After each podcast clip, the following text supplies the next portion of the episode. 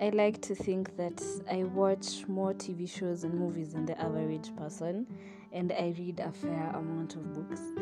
So I thought, why not incorporate these three things with one of the biggest things in my life, which is spewing my unauthorized or uncalled for opinions.